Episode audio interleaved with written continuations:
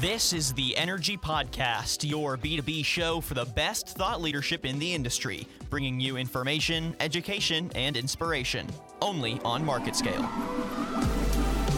That's what's going to be, I think, truly transformational to a lot of businesses. And hydrogen fuel cells enable a lot of use cases with batteries. By covering the surfaces in floating solar PV panels, you can not only generate electricity on site, you can actually purify the water.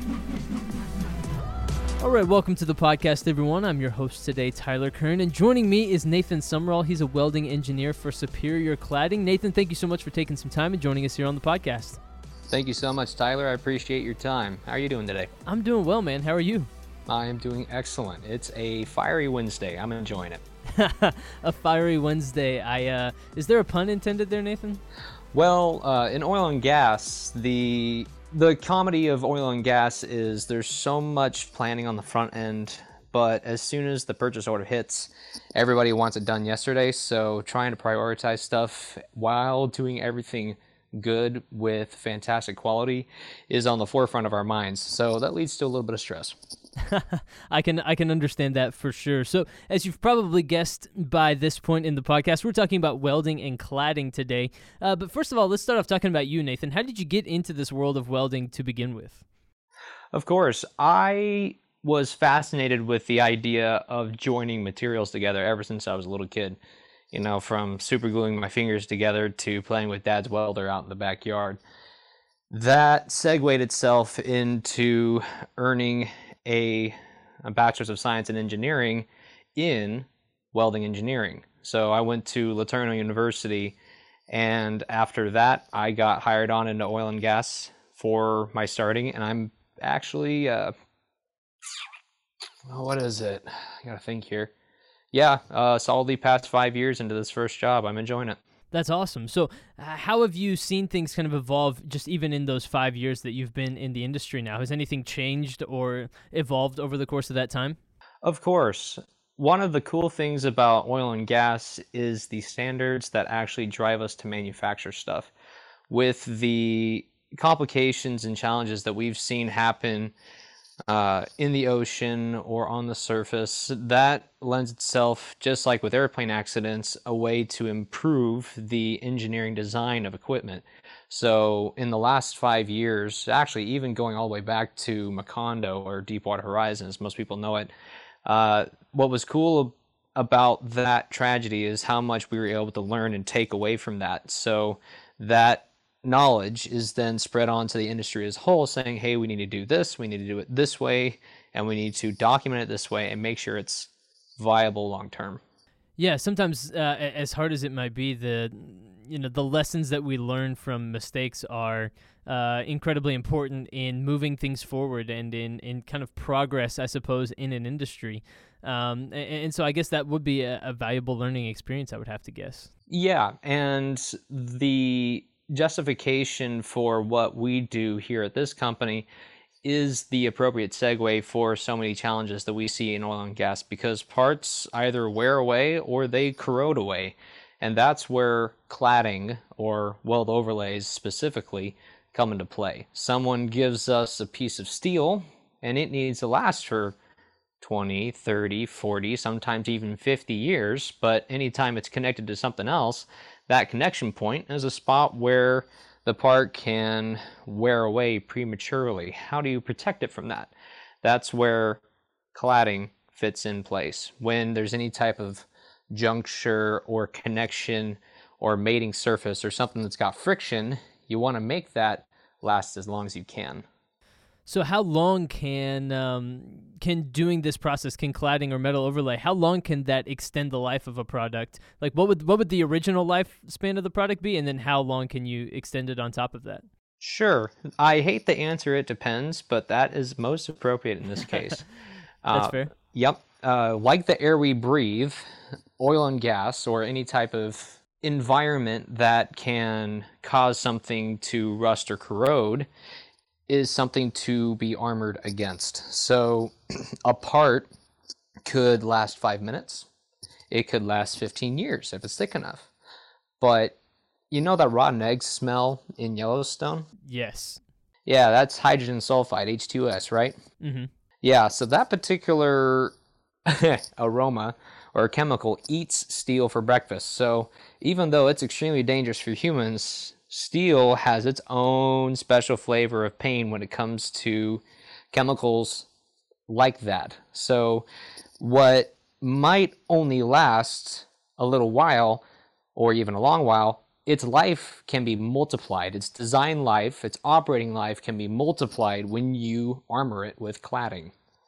So imagine something lasting for five years, suddenly it can last 10, 15, 20, or 30 years. So explain a little bit more about the cladding process. Like what what goes on and what, what all is involved in that and how does it happen? Of course. Uh, you know the paint on your car, how that works? Yes. That that someone goes through a manufacturing line, there's a bare steel, they prime it and they paint it. Well, think of the extreme version of that, but with welding. So you know the in the movies where you see the arcs and sparks and all the blue lights happening around like some super cool submarine or something being manufactured in a film. Yeah, definitely. Yeah, like uh, like Tony Stark's Iron Man suits and things like that. yeah. So, uh, what's cool about that uh, that little blue light, that welding arc, that is often used for welding this chunk of metal, this pipe, to this flange, or this component to another component, but you can use the same types of technology to layer this equipment with metal. We call that a weld overlay. We are welding a layer of super metal onto the lesser steel to imbue it with the qualities of the good stuff. And it's a lot cheaper long term because many of these materials that we're actually weld overlaying into components are very very expensive. Several order of magnitudes more expensive than just your typical carbon steel. This isn't the kind of stuff that you could just go to home depot and buy for a fence yard project. There's some really cool engineering that goes into it. And we provide a service that makes it economical long term so it wouldn't be an exaggeration to say that you're taking kind of the the qualities of that more that higher priced better I don't I don't want to say better quality but kind of better quality material and then imparting it upon the steel so that it, it then takes on those qualities? Is that kind of a, a decent way of saying it? Yeah um, materials that are better equipped for the application. Okay so makes sense. like uh-huh yeah so let's say hydrogen sulfide. I'm going to I'll, I'll refer to that back again. Uh, steels don't survive in it very well, right? But nickel alloys, like Inconel, if anybody's ever heard that word, that is a material that in general is very easy to work with in hydrogen sulfide environments. And when uh, natural gas or crude oil, when it has H2S mixed in with it, the Inconel layer, that nickel layer, provides the rust resistance, the corrosion resistance that the steel needs to last for a long time. So you you're kind of talking about something, and this all sounds very scientific, which then sounds precise. But I, think there's also a level of maybe un- unpredictability to it, I suppose, that kind of makes this also um, not always a science, right? Like you kind of mentioned that, um, you know, it could be five years, it could be 10 years, it could be something else. So th- there's almost, uh, I would guess, kind of an art to this as well. Yeah. Uh, welding is as much a science as it is an art form. Uh, if you've ever looked at a weld and went, oh, that's ugly, well, sometimes that met the specification it was intended for. With the specifications that we have to work with for this type of welding, cladding, weld overlays, it looks beautiful when it's all said and done because it looks like someone just painted with a metal. It is genuinely incredible for how smooth, how ripple free, the to use the uh, good old welding term stacking dimes. You get to see that not just on one single portion of a part, but you could see it for 40 feet on a single pipe. Just uh, just think about it this way. Just imagine a complete layer of this super metal from one end to another of a part, and that protects it from rusting from the inside out. That sounds pretty impressive. It is impressive. It is very tedious to perform because it could sometimes take 200 if not 300 hours to physically weld one part that's uh that, that's fascinating mm-hmm. and no person, even Superman, probably couldn't weld something for 300 hours on end without sleeping. That's where robotics comes into play. So we use robots, machines to weld, and someone's physically driving it. Think like a surgeon that welds, or think of a person driving a vehicle, but suddenly this vehicle is actually welding for them. That's really interesting. Okay, so what, what I, I, guess what applications are the robots physically doing then that they've taken? Were, were people initially doing those jobs and now robots have kind of taken them over? Kind of, and not really at the same time. So robots uh, satisfy four, three or four conditions, uh, the three or four Ds, right? You got dark, dangerous, um, dusty, hazardous for your health. Uh, robots take the place of people where people are either going to be hurt or exhausted, fatigued long term by doing that work. They also, robots can also do things that people cannot do at all, like weld on the inside of a 8 inch pipe 40 feet. I can't get a little guy in there to start welding this thing from one end to another. No, that is definitely within the purview of a machine. So the guy is standing outside of the equipment, looking at cameras, looking at screens, looking at this whole digital readout of what's happening while welding, and controlling the robot from there. That's really fascinating. So, when it comes to the overall state of the oil and gas industry, is everybody doing some form of overlay nowadays? Is that is that kind of become the industry standard, or are there still people who prefer doing things um, it, w- using other methods? It's a little bit of both. So, their robots are only economical if you can do something over and over and over, right? Well, there's no robot better than the human body when there's an application or condition that is very difficult to set up with a robot, whether you're out in the field or in the shop, a person, if they have the skill set and the patience and the right equipment, can do stuff that's absolutely incredible that sometimes is hard to even distinguish of whether or not a machine did it or a person did it. But in what we do for cladding, for weld overlays, by far the vast majority of folks using such technology are using it with machines doing the work.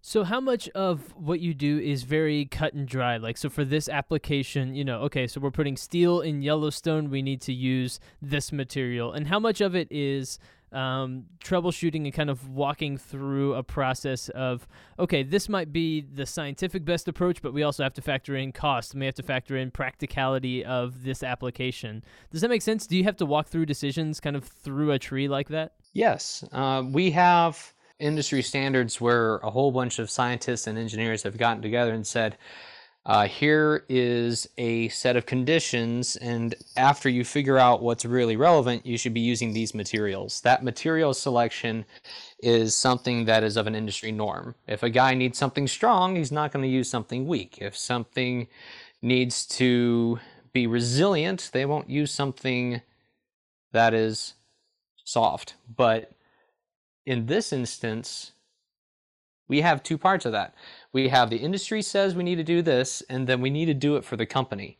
So that tweaking, that figuring stuff out from a cost standpoint, certainly happens on the company level. So, for example, a customer cuts us a purchase order to clad something.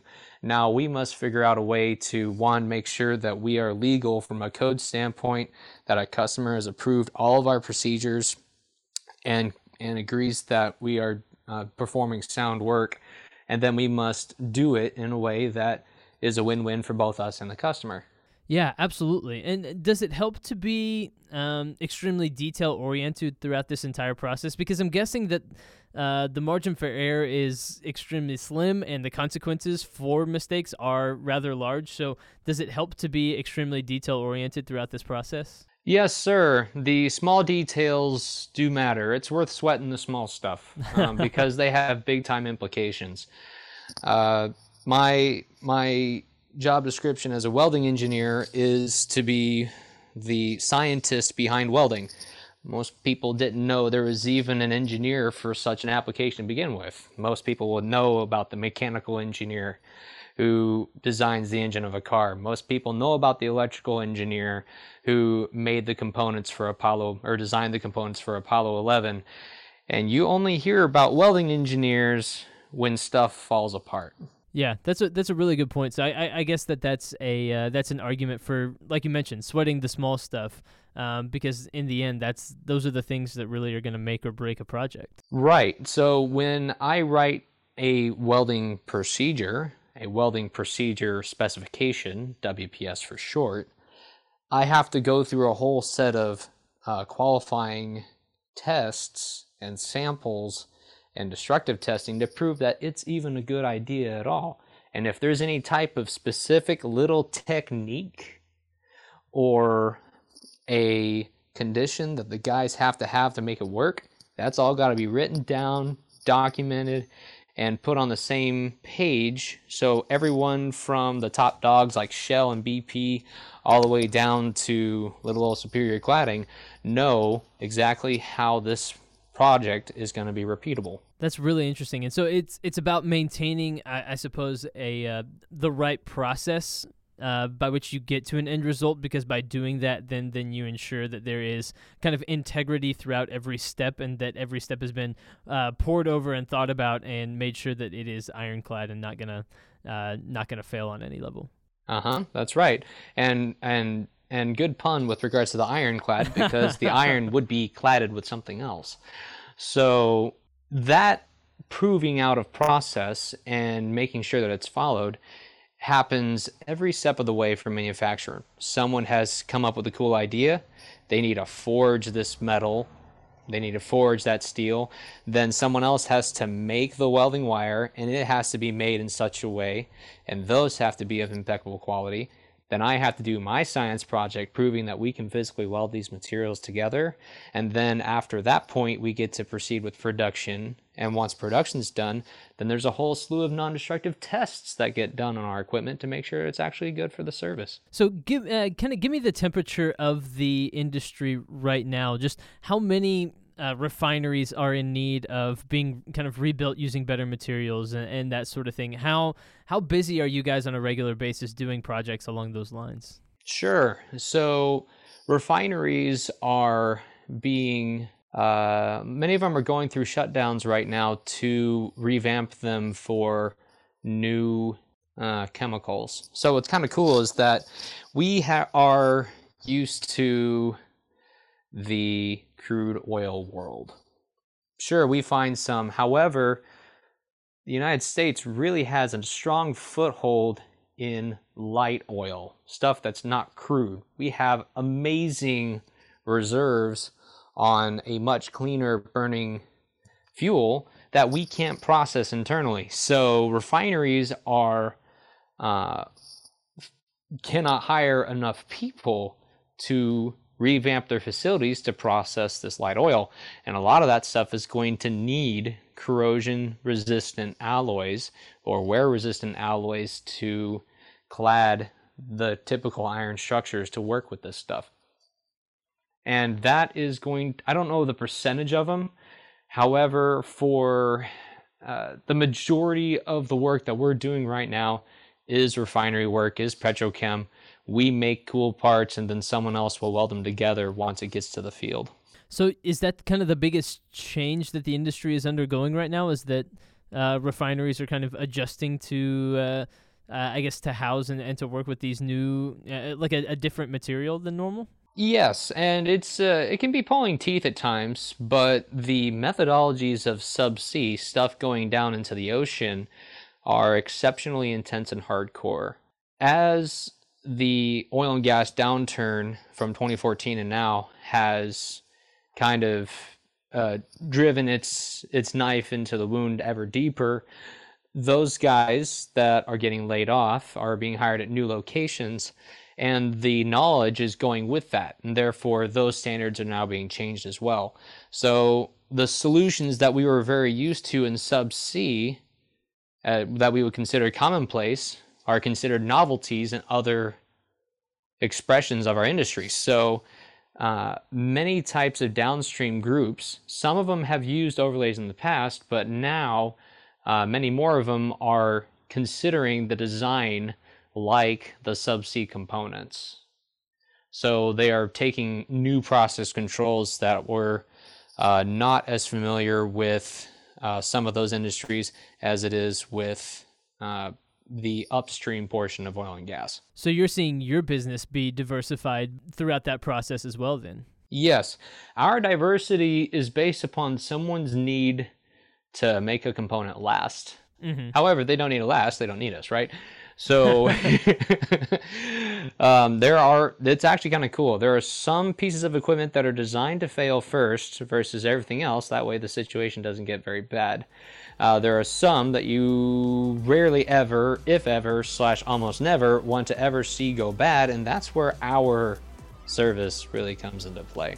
Absolutely. Well, uh, I for one like things that wear out quickly. I'm just kidding. No, but uh, seriously, uh, but uh, I, I, really enjoyed getting to learn a little bit more about this process and a, a little bit more about welding and cladding and, and, what you do, Nathan. So I appreciate you taking the time to uh, to educate us a little bit more on the podcast today.